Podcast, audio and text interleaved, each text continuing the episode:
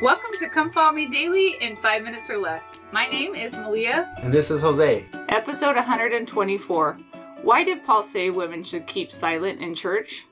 Paul's teachings in 1 Corinthians 14 34 to 35 may seem confusing, since earlier in this same epistle he wrote that women prayed and prophesied. The Joseph Smith translation replaces the word speak in verses 34 and 35 with the word rule. This clarification suggests that Paul could have been referring to women who were trying to usurp authority in church meetings. 1 Corinthians 14. Let your women keep silence in the churches, for it is not permitted unto them to speak, but they are commanded to be under obedience, as also saith the law.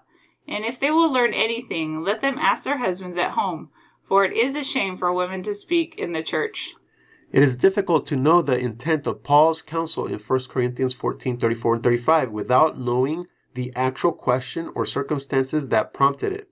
From Paul's teachings earlier in this same epistle, it is clear that he did not forbid women from speaking in church meetings. Paul also reminded both men and women to be silent during meetings when others were speaking.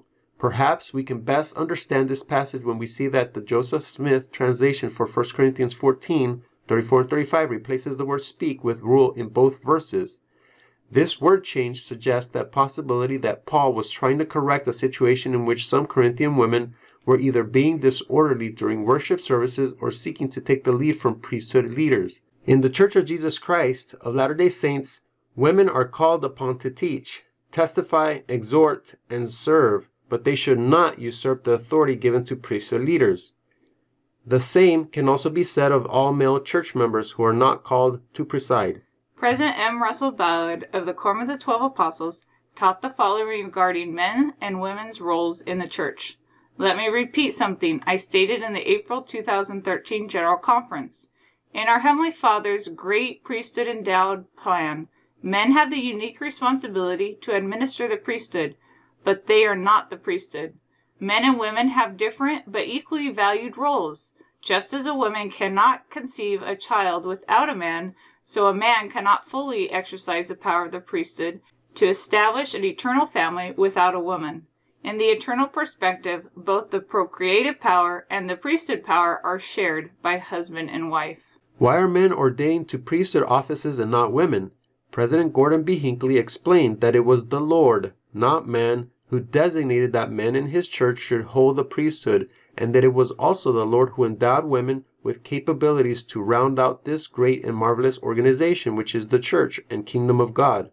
When all is said and done, the Lord has not revealed why he has organized his church as he has. When thinking about those things we do not fully understand, I am reminded of these words by my deceased friend and apostle, Elder Neal A. Maxwell, who said, what we already know about God teaches us to trust Him for what we do not know fully. And Elder Jeffrey R. Holland stated in his last April General Conference In this church, what we know will always trump what we do not know. Brothers and sisters, this matter, like many others, comes down to our faith. Do we believe that this is the Lord's church? Do we believe that He has organized it according to His purposes and wisdom? Do we believe that his wisdom far exceeds ours? Do we believe that he has organized his church in a manner that would be the greatest possible blessing to all of his children, both his sons and his daughters?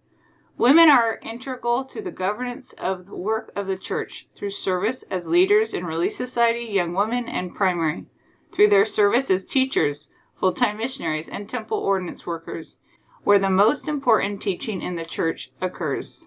Now discuss with your family why did Paul say women should keep silent in church?